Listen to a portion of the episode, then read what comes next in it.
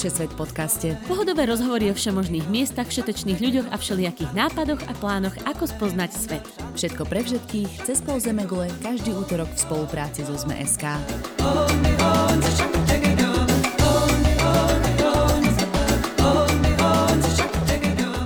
Ahojte všetci, je útorok a s ním aj čas na cestovanie. Ja som Tina Paholik Hamárová a vítam vás vo Všesvet podcaste. Mojimi dnešnými hostiami sú páni cestovatelia, ktorých verím, že poznáte, z časti aj z nášho podcastu. A to Martin Navrátil z cestovateľského portálu Travelistan a cestovateľ a HR guru Peťo Dosedla. Spoločne boli v júli na expedícii v Afganistane, ktorý sa po rokoch opäť čoraz viac uzatvára svetu. Z krajiny totiž postupne odchádzajú zahraniční vojaci a ľudia netajia strach a obavy z toho, čo bude bude zajtra. Ako vyzerajú ulice Kábulu, ktoré oblasti Afganistanu sú už úplne nedostupné a čo pre miestnych znamená návrat Talibanu? Ostaňte s nami, dnes to bude cestovanie s profesionálmi.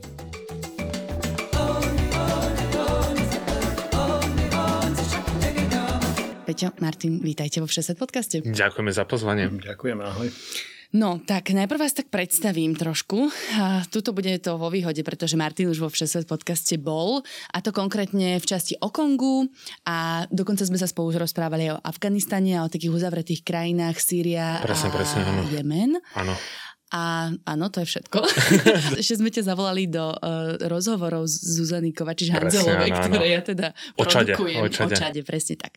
Čiže o tebe už naši poslucháči niečo vedia. Máš teda cestovateľský portál Travelistan spolu s Peťom Hliničanom, ktorý tam prispieva tiež. No a Peťo dosedla, tak vítaj u nás. Ahoj. O tebe ešte málo vieme. Píšeš o sebe si predstavovala 120 krajín a teda uh, si úspešne na Slovensku, venuješ sa HR a personalistike, a si v zastúpení Republikovej únie zamestnávateľov a tak ďalej. Mm, tak povedz nám možno niečo viacej o sebe a o tvojich cestovateľskej ceste. No, to, že, to, že o mňa ľudia nevedia, to, to je aj dobré. Ako niekedy je dobré byť takým anonymným, ale, ale ja cestujem v podstate za biznisom posledných 20 rokov. Uh-huh. A to cestovanie za biznisom, keďže to bolo skutočne takých 150 a 160 letov mesač, e, teda mesačne ročne, tak som k tomu pridal potom, že keď mám doma 3-4 dní, tak sme sa vybrali stále niekde a začal som tak intenzívne cestovať asi 15 rokov dozadu. Uh-huh. Takže tá zbierka vznikla za posledných 15 rokov a ja sa veľmi nezdržím dlho na jednom mieste a tvrdím, že kým je človek mladší, tak, tak by mal byť v pohybe, lebo nikdy nevie, ako to bude potom. No a ja som rád, že som sa v podstate pridal k Maťovi a začali sme cestovať tak trošku netradičnejšie, ako, ako to zvykne robiť väčšina. A, a najmä na miesta, ktoré môžu na prvý pohľad vyzerať nebezpečne, alebo že tam cestujeme práve preto, lebo sú nebezpečné. Ale ono to nie je pravda. A vždy sa tam cestuje za, za nejakým príbehom, za nejakým miestom, alebo za niečím, čo Aspoň u mňa je to tak a predpokladám, že do pár rokov zmizne. Áno. A teda um, vravíš, že si taký skrytý a tak, ale si veľmi aktívny na sociálnych sieťach, keby ťa niekto chcel sledovať, tak vie všetko o cestách. A teda pri ktorej expedícii ste sa spoznali, alebo že ktorá bola tá prvá spoločná? My sme vlastne prvýkrát vycestovali, teraz normálne, akože nevieme. Really? Áno, áno, vlastne to, my sme spolu plánovali tú cestu vlastne na Bering, áno. že Pe- Peťo bol tiež jeden z tých eh, sedem členej výpravy, kedy som išiel s Peťom Leničanmo, no ale predtým sme ešte v hlave vznikla taká bláznevá myšlienka ísť eh, autom z Budapešti až do Sierra Leone, 9500 kilometrov cez celú západnú Afriku, čiže cez Marokom, západnú Saharu, Mauretániu, Senegal a sme sa dostali do Gviny, kde zase zase začala nejaké, nejaké občanské, občanský nepokoj. A ovte, ja by som povedal, že ovtedy, čo chodím späť, vždy sa niečo stane v tých krajinách. Čiže vlastne až teraz som si uvedomil v tomto podcaste, že keď na budúce zase niekam pôjdeme, tak môžem zase očakovať, že niekoho zase zastrelia, niečo sa stane, niekto odíde, niekto príde a niečo sa zase prihodí. Takže Vidíš, teraz sa už začínam obávať. Zabudol, no, že, že to tak bolo. Niekedy je byť prvý dobre, ale nevždy. No a dneska sa budeme o tom baviť, že ste boli niekde posledný. Krásny novinársky mostík no, ste mi no. nadhodili. Super. Uh, a to je Afganistan. Uh, prečo sa ideme rozprávať o tom, že ste boli poslední Slováci v Afganistane, čo je samozrejme obrazné, nemusíte byť naozaj poslední. Uh, ako aby zase posluchači, to je taký len náš vnútorný humor a v nám vôbec nejde, či budeme prvý, posledný alebo druhý, tretí a tak ďalej. Uh, Afganistan išlo aj z toho dôvodu, že hľadáme aj krajiny, kde chceme preniknúť do samotnej tej podstaty nejakej tej kultúry. Ja som v Afganistane už bol pred predtým trikrát a chcel som si porovnať tú situáciu, ako bola povedzme v tom roku 2013, 14, 15 mm. so súčasnou situáciou, vidieť e, tam e, svojich kamarátov a takisto sme vedeli, že tá krajina sa ide uzatvárať, ale to nie je teraz, e, že klasická nejaká cesta, to je, že vytvoriť si názor na to, ako to momentálne tam vyzerá a podať nejaké možno svedectvo. Mm-hmm. Toto, ako na to máte teba, Peťo? No a okrem toho je to samozrejme aj tento štýl cestovania, alebo vôbec je to ten, ten spôsob, kedy človek uh, síce si povie, že kde ide, že ide do Afganistanu, ale to je tak možno všetko, čo vie. Pretože bez ohľadu na to, že máme nejaký plán, že teda máme niečo, čo chceme vidieť, alebo čo by sme radi videli, tak sme boli ready aj na to, že možno sa nedostaneme z hotela, uh-huh že, že ten plán sa 10 krát zmení, čo teda bolo aj realitou, a že sa zavrie nebo, že niekde nepristaneme, niekde sa nedostaneme, alebo že sa dokonca budeme musieť, ja neviem, o deň, o dva rozhodnúť a vrátiť späť. Uh-huh. Odhovaral vás niekto od toho? Čo ináč pochybujem, že vo vašich prípadoch by bolo, ale tak teoreticky. Pred cesty, ktoré boli pred nejakými 7-8 rokmi, áno, mňa vtedy odhovarali, ale tá situácia bola o mnoho lepšia, ale tým, že okolie už vie, že e, veľmi sa snaží minimalizovať e, práve to nebezpečie, že príliš netlačím na pílu a zatiaľ nám aj s Peťom vychádza takéto možno, ja neviem, či 6. 7. zmysel, že, e, ktorý je, raz nemusí výjsť, ale že máme nejaký pocit, že toto už asi nie je v poriadku. Presne o tom, o čom hovoril Peťo a proste zmeníme nejaký ten plán cesty, takže vedeli, že sme OK a mm-hmm. išli sme tam a plus a víza, ktoré sme získali, tak ani Viedeň, ani Berlín nám, ne, e, nám nechceli dať víza, lebo sú zakázané vydávať víza mm-hmm. a tým, že mám nejaké kontakty na praskom konzuláte, tak ani konzulka mi nechcela dať, ale tým, že som tam mal už nejaké dobré meno, že vždy, čo som povedal, tak som aj splnil, tak mi povedala, že Martin, ja vám verím, ale mi po, musel som napísať, že pôjdem len sem a sem a že neurobím niečo, čo by bolo uh, mimo toho samotného, na samotného plánu. Kde by vás museli zachraňovať. Presne, lebo tam aj človek podpisuje, musí si uvedomiť, že keď sa mu niečo stane, tu žiadna poistka neplatí. No, dneska to bude taký netradičnejší všesvet podcast, lebo my väčšinou dávame také typy, že choďte sa pozrieť tam, choďte sa pozrieť tam. Teraz sme v takej, no, v takej zóne, že už sa asi moc ne, nepôjdete pozrieť, ale je super zaznamenať tieto zážitky. A, tak môžeme začať rovno tými praktickými vecami a to ma naozaj len tak veľmi v bodoch zaujíma, že čo všetko ste si museli vybaviť pred tou cestou, okrem víz. Museli ste mať zabezpečený hotel, o nejakú ochránku alebo niečo také? No, ono to znie teraz veľmi jednoduché. Museli sme mať len zabezpečené víza, tie som vybavoval dva týždne. To akože to bolo pre mňa... A to je taký podpriemer ináč. A, dva týždne. Ja sa ospravedlňujem, na budúce si dám nejaké dlhšie, nejaké dlhšie, ale som stratil som... polročné plejady. Áno, ale akože stratil som pri tom nielen kila, ale takisto mi pribudlo pár šedivých vlasov, lebo to bolo trošku také nejaký, nejaký ten eh, súboj o presvedčovaní. No a v tomto tomto prípade sme sa rozhodli, že napríklad e, musíme pri takýchto cestách myslieť na to, že náš hotel bude vždy v centre mesta. Mm-hmm. Nepôjdeme do nejakého, nejakého veľmi fancy, luxusného hotelu.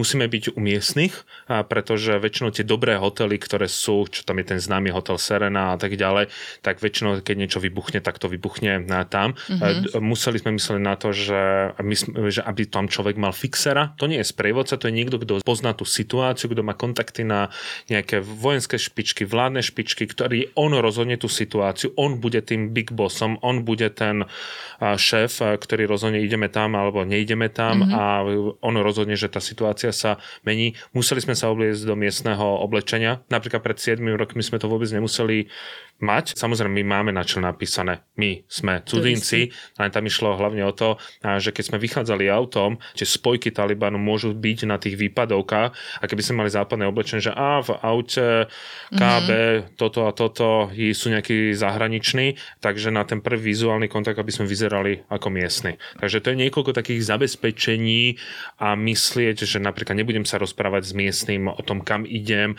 lebo tá všeobecná milota ľudí, ktorá tam je, tí Afgánci sú úžasní ľudia, sa mieša s debilizmom jednotlivca. Uh-huh. Takže ono, ono, keď tam človek vojde, tak najprv tak pozera okolo seba, či sa náhodou niečo nestane, či tu náhodou niečo nevybuchne a po dvoch hodinách zistí, a to je všetko v pohode, lenže nebezpečie neprichádza oznámenie, že nebezpečie príde 3, 2, 1, uh-huh. ale ono to prichádza takto. Uh-huh. Preto máme napríklad brady, lebo, to, lebo vlastne to začalo už Irakom, ako čo naj, najmenej kričať.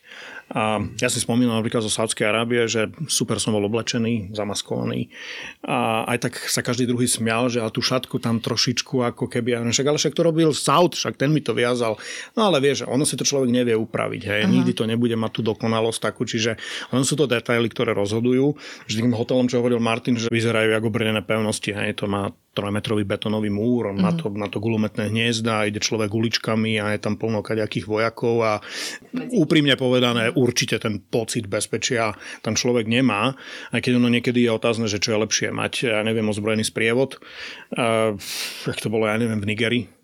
Ale to ste nemuseli mať teraz v uh, Nie, niekde to odporúčajú, alebo niekde je to povinné dokonca a nikdy to nie je ale otázka, ale myslím, že aj v Afganistane sme Nám to dávali. a bolo to ale zadarmo. To je Aha. zase ako, že to je... Pakistane, Pakistane. Alebo to bolo v Pakistane, tak. Ne, že, už, sa to, už, sa to, už sa to mieša. Že, a, že oni proste chcú, aby, aby vám poskytli skutočne, aby ste z tej krajiny neodišli s nejakým zlým pocitom. A to čo... vám zabezpečoval ten fixer? A takto v Afganistane sme mohli mať, len ja som sa aj s fixerom dohodol, že a musí dať ruku do ohňa za niekoho. Lenže keď sa okolo vás pohybuje nejaký ozbrojenec, no. to je jak pes na oko. Mm-hmm. To je, že my sa potrebujeme najviac byť, byť medzi tými miestnymi, ale keď sa prechádzaš nie s niekým, kto je vojak, tak viac ľudí sa odrazu bude mať tú pozornosť na pôjde na teba. Mm-hmm. Ale v Pakistane my sme to vôbec nevyžadovali, len sme prechádzali určitými územiami, ktoré pôsobili tam vola kedy Taliban, mm-hmm. takže tí Pak- Pakistanci nám chceli dať pre dobrý pocit. Lenže úprimne neviem, či jeden vojačik, ktorý zaspáva na prednom eh, sedadle s jedným zásobníkom eh, v Kalachu, je len pre pocit... A nevieš, či prázdnym. Ešte nevieš, či prázdnym. Je len pre pocit toho cudzinca, alebo skutočne by niečo spravila. A teda Pakistan sa podľa mňa akože nedá s Afganistanom porovnávať. Vôbec Niektoré tie nie, časti možno áno, ale Pakistan je oveľa bezpečnejší. A čo treba ešte možno že povedať je, že v dnešnej dobe Afganistan je skvelo pokrytý signálom. Minimálne v tých exponovaných miestach je, je veľmi rýchly a tá informácia sa nebude šíriť ako kedysi, že niekde niekto sadol do auta a išiel niekomu alebo na koni, aj keď to bolo niekde v horách, ale tú informáciu dostane človek človek rýchlo, lebo kedy si platilo také cestovateľské, že ak sa niekde zdržíte 8-9 hodín, tak je to pohoda, uh-huh. lebo tá informácia nestihne dobehnúť a vrátiť sa. Tá reakcia nepríde. Kdežto dnes tá reakcia môže byť do pár, do pár desiatok minút. Jasne. To je potom to nebezpečné.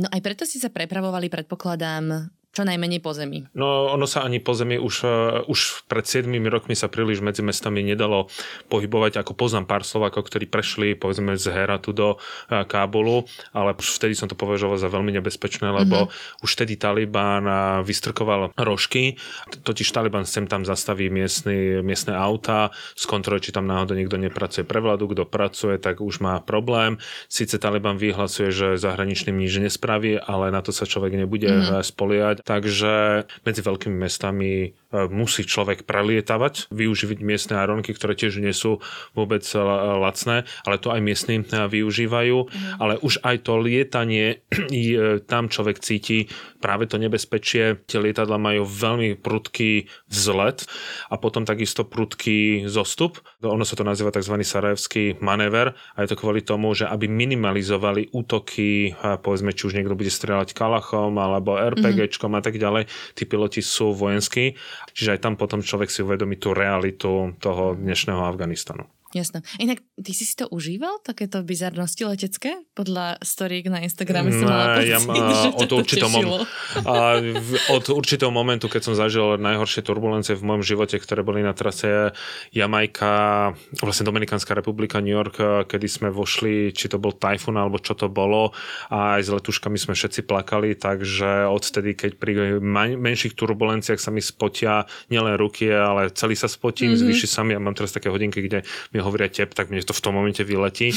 Slovenské letušky mi písali na ten Instagram, že to je úplne normálne, že lebo Afganistan má jedno z najnebezpečnejších letísk mm-hmm. a nie je nejako pristávacou drahou, lenže tam práve nejakými spodnými vetrami. Určite to teraz nepoviem správne. Jasne, proste nejaké počasie tam Áno, a my sme už mali vysunutý podvozok, už sme boli asi, ja neviem, 100-150 metrov od pristávacej plochy a odrazu prudký výstup a ľudia začali tam trošku, trošku vrieskať. Je to nepríjemné a hodinu a pol sme asi lietali. No, viac. Ale nie, dve hodiny dve sme hodiny, no. lietali, lebo sme čakali na dobrý vietor a s tým lietadlom to, to hýbalo. Teraz sa nad tým smejem, ale v danom okamihu si to neužívam. Nechcem Jasne. si to užívať. Rozumiem, ja to, rozumiem. To len tak, akože z tých storiek bolo také, že a ostatní plakali a my sme tam dve hodiny poletovali. A pre mňa toto nebolo ale najhoršie, lebo že turbulencia, neviem čo, akože zažil som na Borneo, tak ja tým, že som z Košíc, tam lietali väčšinou tie malé vrtule a tam vždy fúka. Takže to bolo, že ne, akože to, to bola húsenková dráň. ja som na toto zvyknutý. Kábul, Košice. A to, to, akože bolo to veľmi podobné. Počkaj, v Košice nepristaví iba dvojplošníky?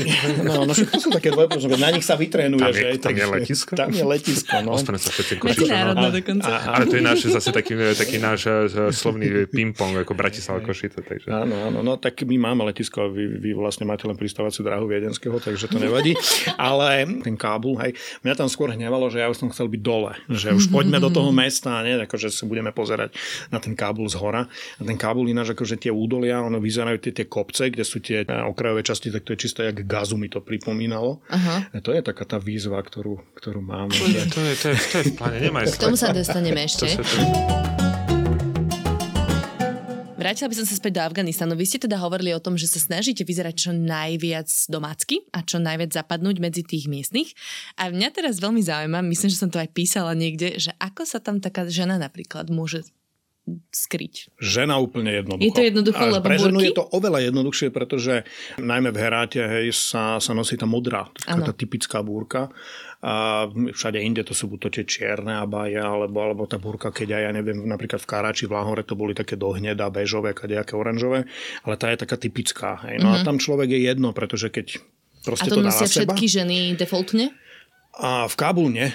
To, to je tak, dnes už veľmi nájdeme málo takých že hlavných miest, ktoré sú ultraortodoxné, ale keď idete mimo tých hlavných miest, tak je to, že, že skoro až defaultne by som povedal, vrátane toho, že aj stretnúť ženu na ulici napríklad cez deň, že nie je normálne. Hej, a tým, Aha. že aj ten Taliban prichádza, tak to je jeden z takých znakov, že žena vychádza vlastne medzi tou 5. a 7. Hej, keď ide nakúpiť sprievode muža a tak ďalej, ale uh-huh. v zásade nemá čo hľadať vonku. Uh-huh. No ja keď to porovnám práve s tým pred 7-6 rokmi, tak toľko, že nenosilo tie modré burky.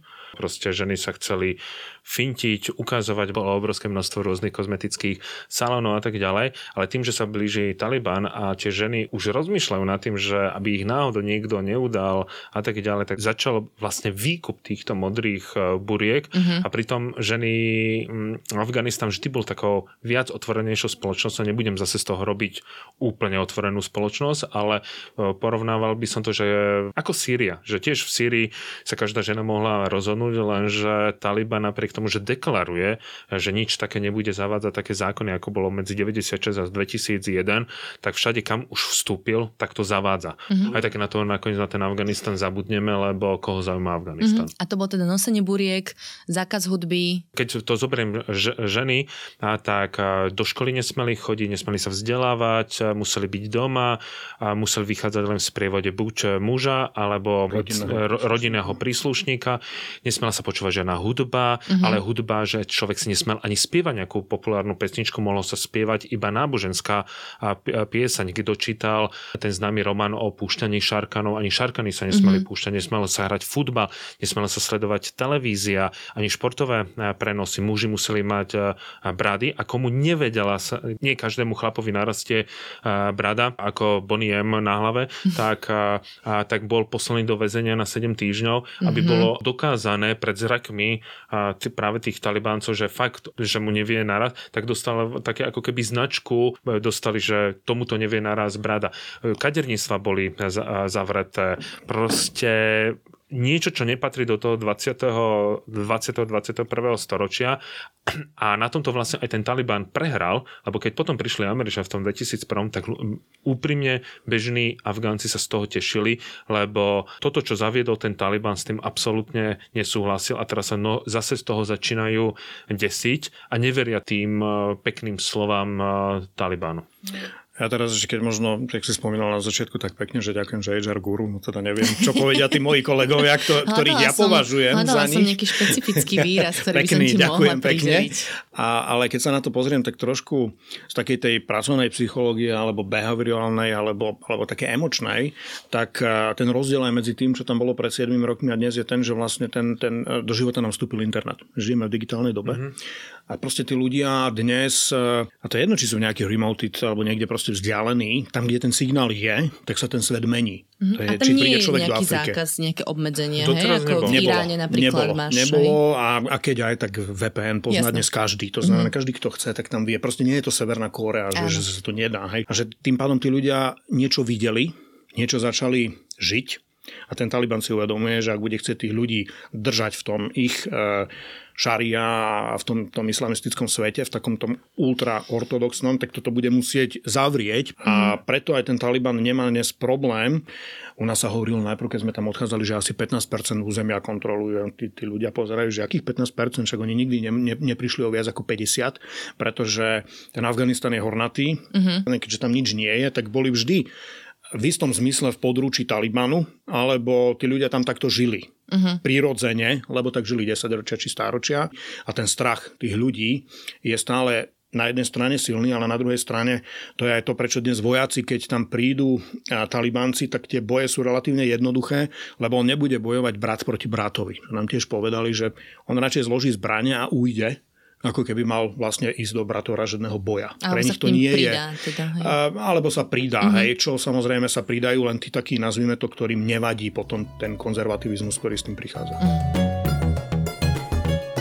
No, dám si to také malé historické okienko, ale nechcem to naozaj veľmi rozpitvávať, lebo to je podľa mňa diskusia na strašne dlho a nie na, na 40-minútový podcast. Ale môžeme to nadhodiť na vašej návšteve v meste Herat, mm-hmm. kde ste vlastne boli v takom múzeu historickom a tam ste sa stretli s jedným uh, bývalým bojovníkom Talibanu, ak to tak môžem nazvať. Mujahedin, bol talibanec. Takže to je, Mujahedin, a to je ten rozdiel, hej? Ja, poviem to veľmi zjednodušene, tú históriu, pretože práve, presne toto si veľa ľudí milí, že Mujahedin rovná sa talibanec. Mm-hmm. Afganistan, jak som hovoril, bola normálna krajina do 79. roku. Samozrejme nie normálna, ale v rámci Strednej Ázie. V 79. prišiel Sovietský zväz, ktorý od 79. do 89. okupoval územie Afganistanu. No a miestni Afgánci začali proti Sovietom bojovať, nazývajú to vlastnecká vojna. Mm-hmm. Tie jednotlivé etnika, či to boli Tádžikovia, Uzbeci, takisto Paštuni, bojovali v jednotlivých skupinách. Tých, a tieto bojové skupiny nazývame muža mujahedíny, Áno. ktorí bojovali. A títo mujahedíny, nazvime ich partizáni, vlastne vyhnali sovietský zväz a po 89., keď odišiel, odišiel sovietský zväz, tak Afganistan bol ako keby oslobodený od cudzej nadvlády. Mm-hmm. Každý mal pocit, že všetko bude v tom najlepšom poriadku, lenže tí mujahedíny mali zbrane, oni boli vyzbrojení len Američanmi, ale aj Číňanmi, takisto aj Iráncami, čiže komunistická Čína zásobovala tiež tých mujahedínov, ktorí bojovali proti sovietskému zväzu zväzu. No a títo začali medzi sebou bojovať o moc. Mm-hmm. To trvalo až do 94. 95. roku a práve vtedy vznikol Taliban, on vznikol v 94. a povedal, že oni už nechcú občianskú vojnu, my chceme mier a pokoj. A ľudia ich podporovali, lebo odrazu porazil týchto mujahedínov, lenže tí ľudia nevedeli, s akými myšlienkami prichádza práve ten Taliban. Oni nevedeli, že chce zaviesť tie príkazy, Áno, to. o ktorých sme pred chvíľou rozprávali. No a nastalo to, čo teda nastalo. Taliban by určite bol až do dnešných dní, keby neurobil tú chybu, že Umar, tzv. slepý Umar, si zobral uh, Usama bin Ládina, ktorý financoval aj uh, samotný Taliban. Už to poznáme, ten príbeh, mm-hmm. dvojičky a potom prišli Američania a v to je ten rozdiel medzi Sovietským zväzom a Amerikou, že na Sovietský zväz tam pozerajú ako na okupantov, alebo mm-hmm. na, proste na to obdobie a Američanov pozerajú, aspoň ja som mal ten pocit v tom mojom eh, mikrosvete, že vlastne za Amerikou neprišlo to bombardovanie tých miest, ako to robilo to sovietské letectvo, to vypalovanie tých eh, dedín, ale že oni porazili ten Taliban, 5 rokov v Afganistane bol pokoj a všetko v pohode, lenže potom urobila sa tá chyba, bola zvolená veľmi korupčná vláda, nefungovali súdy, bola všelená korupcia, len tak napríklad, že keď tam náhodou niekto ošidil o niekoho, povedzme o meso, tak keď prišiel Taliban, tak tomu, kto niečo ukradol, tak mu odťali dva prsty a bolo to vyriešené. Mm-hmm. A odrazu bol pokoj. Mm-hmm. Čiže ten bežný človek rozmýšľa nad jednoduchými, jednoduchými vecami a ten Taliban bol na smetisku dejín, keby nebola tá korupčná vláda, tak by nezískal ten Taliban tú moc. Čiže tí mujahedíni sa niektorí pridali k tým Talibancom, ale väčšina mujahedínov pozera na tých Talibancov ako tých, ktorí nás porazili, ale aj tí mujahedíni si uvedomujú, že urobili chybu, že sa medzi sebou že sa medzi sebou nedohodli a že mm-hmm. sa mhm. medzi sebou mlátili a boli to žabomyše vojny. Mm-hmm. A teda tam bolo nejaké múzeum v meste Herat, kde ste sa na ta, takéto niečo mohli dozvedieť?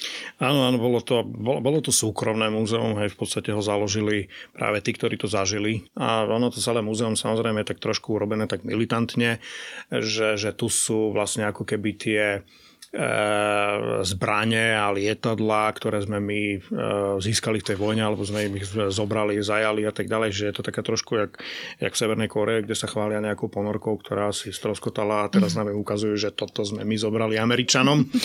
A, ale, ale je tam aj to mauzoleum, kde sú na, na vonkajších stenách, teda na tej fasáde napísané všetky mená, alebo všetky teda mená tých mužahedínov, koho oni označujú teda každého, kto bojoval a padol v, tej, v, tej, v tom tom džiháde. A väčšinou si pod pojmom džihad mi predstavím, že to je teda svetá vojna voči nevercom, ale aj pre nich toto bol džihad. No a vnútri samozrejme e, generál Masud, ako národný hrdina. Uh-huh. Práve ten, ktorý dokázal aj zjednotiť a, a ktorý dodnes je, je považovaný za, za, za až takého poloboha alebo svedca. Aj keď je to vojenské alebo militantné múzeum, tak ako ono nepôsobí až úplne tak prvoplánovo. Skutočne e, aj tá diorama, som sa tak smial, že to všetky tieto krajiny, ktoré sú zmietané nejakými konfliktami, že 10 ročia obľubujú strašne tieto dioramy a či je to Sýria, Líbia, všade ich nájdete, Severná Korea.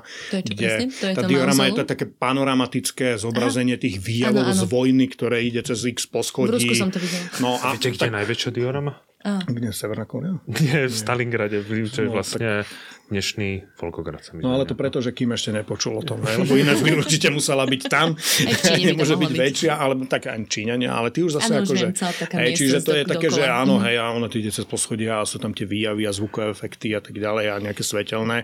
Tam tu boli zobrazené rôzne príbehy, také, také z toho reálneho života, ktoré sa stali, že ako tí mujahedíni bez v podstate nejakej extrémnej výbavy e, bojovali, ja neviem, proti tankom a nejakým obrneným a transportérom a podobne. Hej. Ale teda nie je to teda jediná nejaká top pamiatka, ktorá tam v Heráte je, pretože Herat je naozaj veľmi historické mesto, eh, ktoré ležalo na hodvábnej ceste a teda mm, dá sa tam ešte niekde inde nájsť niečo takéto zaujímavé?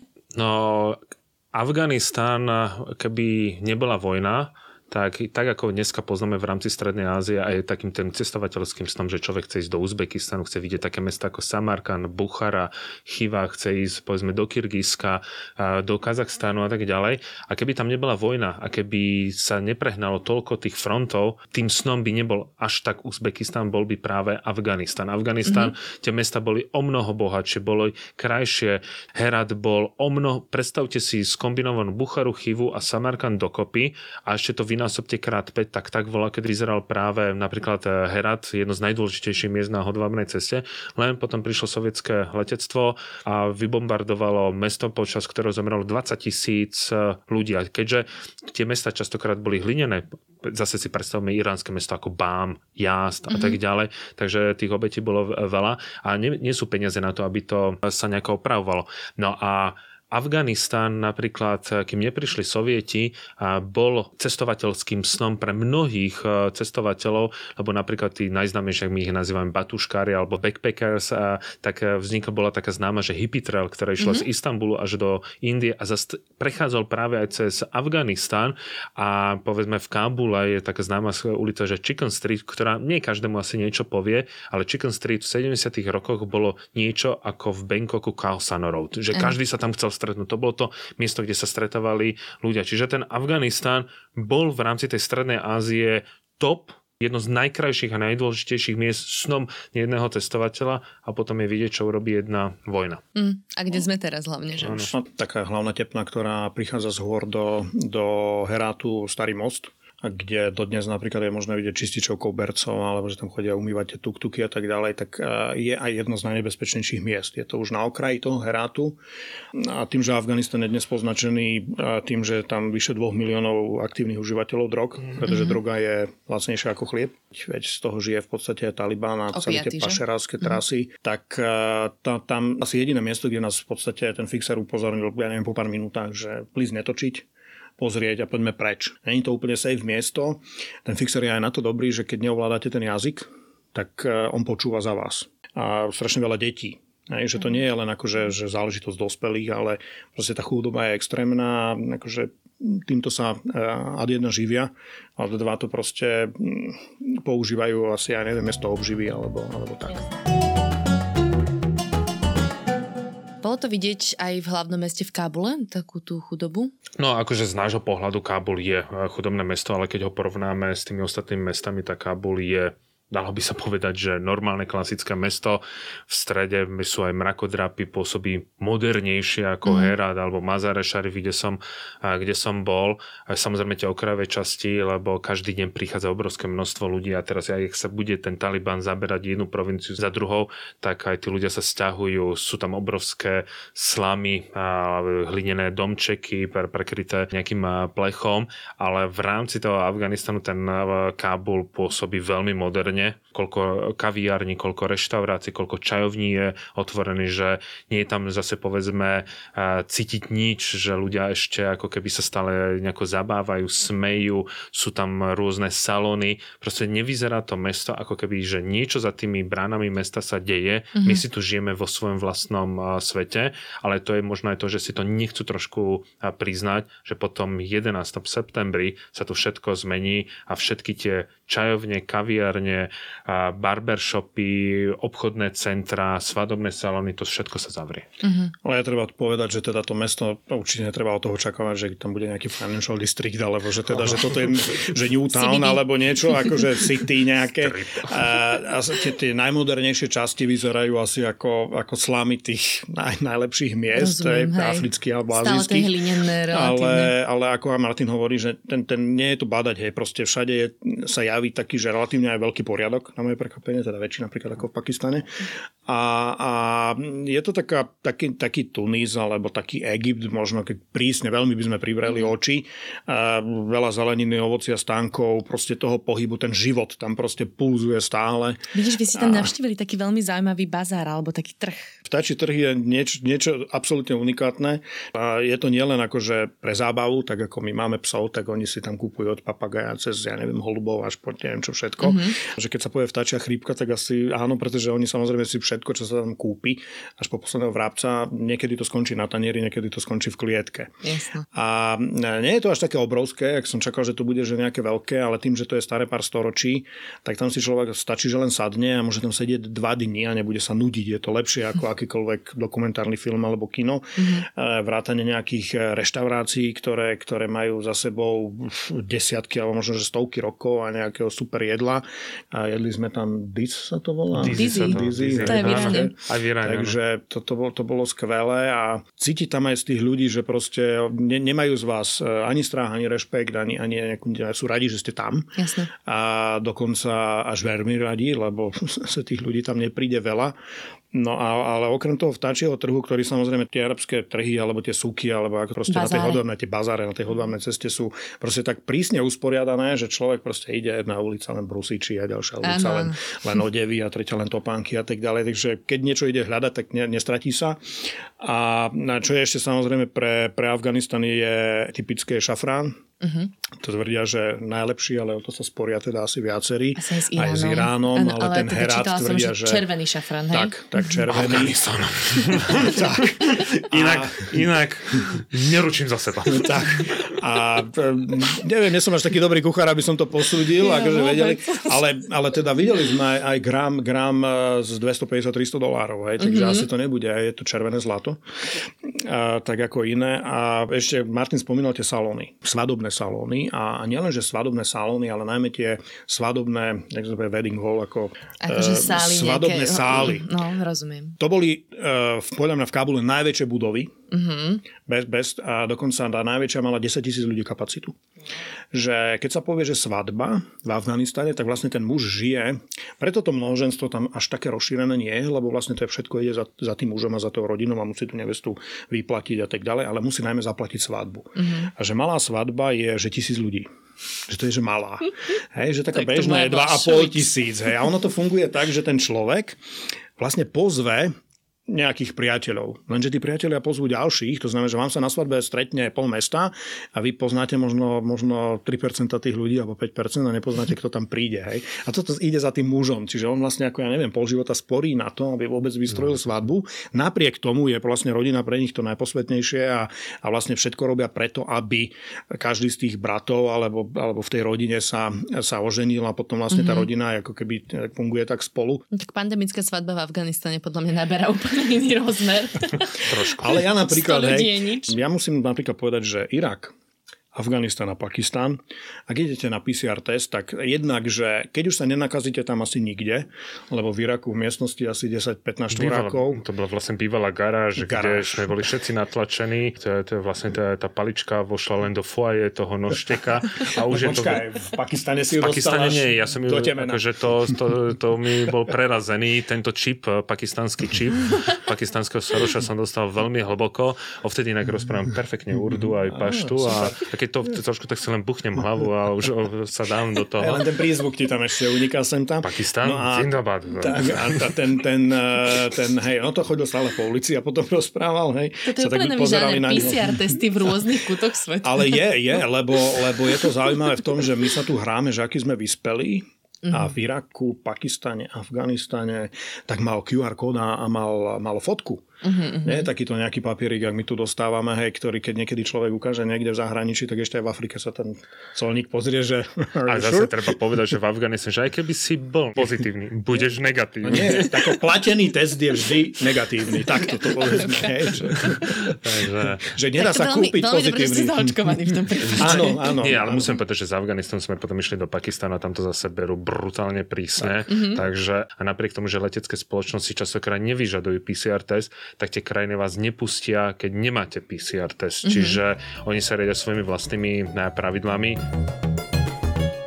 Iba by som to chcela tak pekne uzavrieť a to je tým, že vy ste navštívili ešte jednu časť a to je údolie Pančír, tak by som sa chcela porozprávať o tom, ako vyzerá ten afgánsky vidiek, lebo tak asi nie je to naozaj iba ten desivý taliban skrytý niekde, niekde v horách. No ono keď tam už človek ide, tak prechádza presne takouto dramatick- dramatickými údoliami, zdravými riekami, presne tak, ako to vidí v nejakých tých vojnových eh, filmoch, teraz nemyslím Ramba, ale keď si pozrie povedzme aj tie sovietské tam práve sovieti mali mali vlastne svoje najťažšie eh, chvíle a tam aj vlastne v tom údolí Panžier častokrát eh, boli aj najviac bombardované tie dediny, takže tam si tí ľudia zažili svoje. Mm. A mhm. ten klasický vidiek je, že sú to eh, hlinené domčeky a oni vás zase dovnútra nezobrali, lebo čím je teda konzervatívnejšia dedina, vlastne každá dedina je tam veľmi konzervatívna, tak oni vás nepustia. Boli sme v tých dedinkách, prešli sme to, sedeli sme s chlapmi na jedle, rozprávali rozprávali sme sa o nich, tu mm-hmm. vidí, že oni sa chcú porozprávať a e, po chvíli, že tak poďte, ideme sa odfotiť, lebo oni sa chcú odfotiť. To vôbec nie je ako v iných e, arabských krajinách. Oni nie sú samozrejme Arabi, že nefotiť a tak ďalej. Si na, si na Facebooku, si na Instagrame a tak ďalej. Popri tom začneš e, kecať. A o čom sa tak rozprávajú? Čo sú čo ich zaujíma? My sa pýtame ich, ako si žijú a ano. oni sa pýtajú nás, ako si my žijeme. Okay. Čiže takéto porovnávanie svetov, a môj svet, tvoj svet a nevidel by som zase takú nejakú závíza alebo že oni vedia, že to je tak niečo vzdialené, aspoň ja som mal taký ten eh, pocit, mm-hmm. ale do toho údolia Panžíru sme išli hlavne to, kvôli tomu, lebo tam pôsobil ten Masud, aby sme išli práve k tomu pomníku, lebo Masud to je národný hrdina pomaly. Niektorí mi hovorí, že Che Guevara, lenže pri Che sa mi skôr otvára a nožík vo vrecku a Masud bol jeden veľmi prudko vzdelaný veliteľ, ktorého veľmi ľúbili francúzskí novinári, mal veľmi dobrú francúzštinu, myslím, študoval na Sorboni a mm-hmm. bol neporaziteľný, i keď urobil veľmi veľa chýb, to zase ne, nejdeme ho až takto nejako zbošťovať. A vďaka nemu to údolie Panžir doteraz drží pohromade.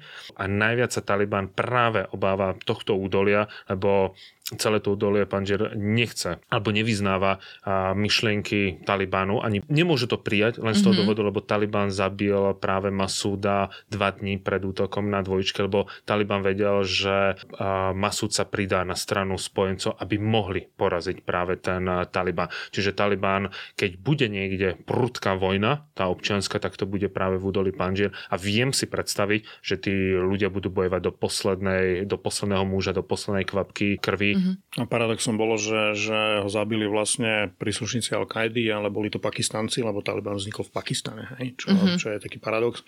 A vlastne ho zastrelili kamerou. Dva dní na to boli dvojčky a potom sa vlastne spustila tá celá lavina tých udalostí, ktoré totálne ako uvrhli tú krajinu do toho, kde sa dnes nachádza a prečo tam vlastne aj tí Američania prišli, zistili, že to stalo 2 bilióny dolárov mm-hmm. po, po 20 rokoch a že ideme preč, ale to už veľmi nepomôže tej krajine. Krajine rozbité. Na teraz.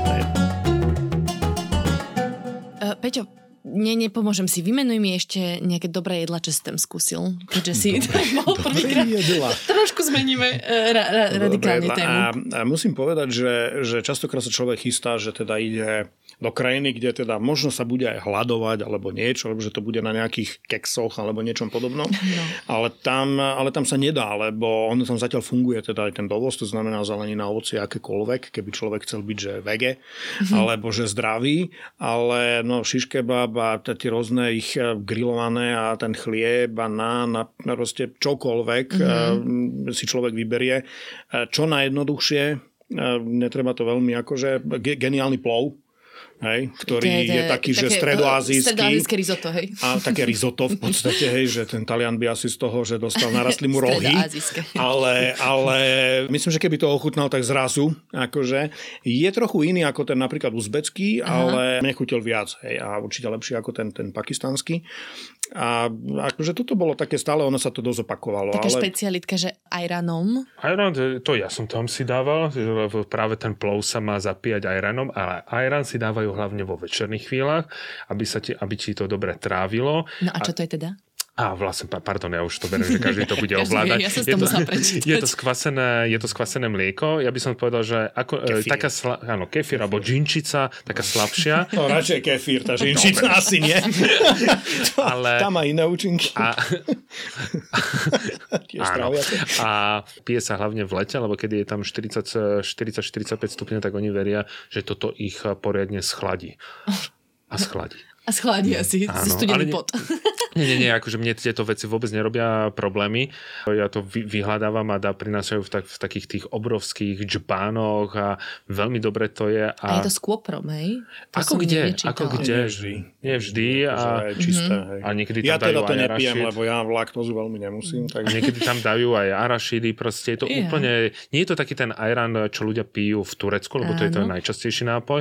Ja keď letím tureckým aerolinkom, vždy si tam dám ajran, keď sa dá, ale toto je úplne, úplne iný iný a všade mango juice. Mm-hmm. Hej, proste Afganistan a mango, akože všetko je import. A na to mango dali ten Iran hore a to bolo, že geniálne. On, to, to bolo niečo ako, že ako shake, alebo, no, alebo, alebo lasy, ale bolo to vyslovene ako, že skoro ako desert, ale bolo to tak síte, že to samozrejme človeka zasytilo, ale to, to, to, tam mi to nevadilo, tam to bolo, že, že geniálne to spojenie, hej, proste toho.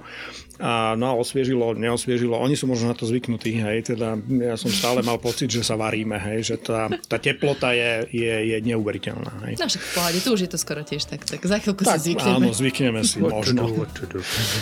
No dobre, tak s týmto pozitívnym odkazom o globálnom oteplovaní môžeme skončiť. Tak ďakujem vám pekne, pani, že ste si našli na mňa čas.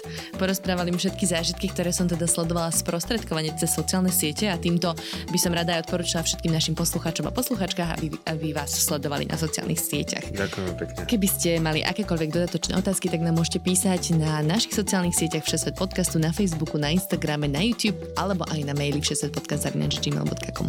To je všetko do mňa, Lučím sa, počujeme sa o týždeň. Ahojte. Ahoj.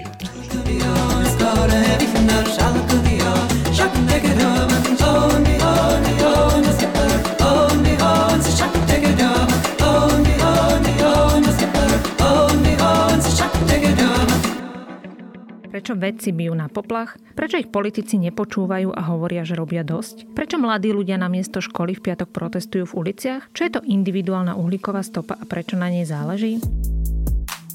Moje meno je Katarína Kozinková a spolu s Jakubom Filom pre vás pripravujeme klíma podcast denníka ZME, v ktorom sa s našimi hostkami a hostiami rozprávame o klimatickej kríze.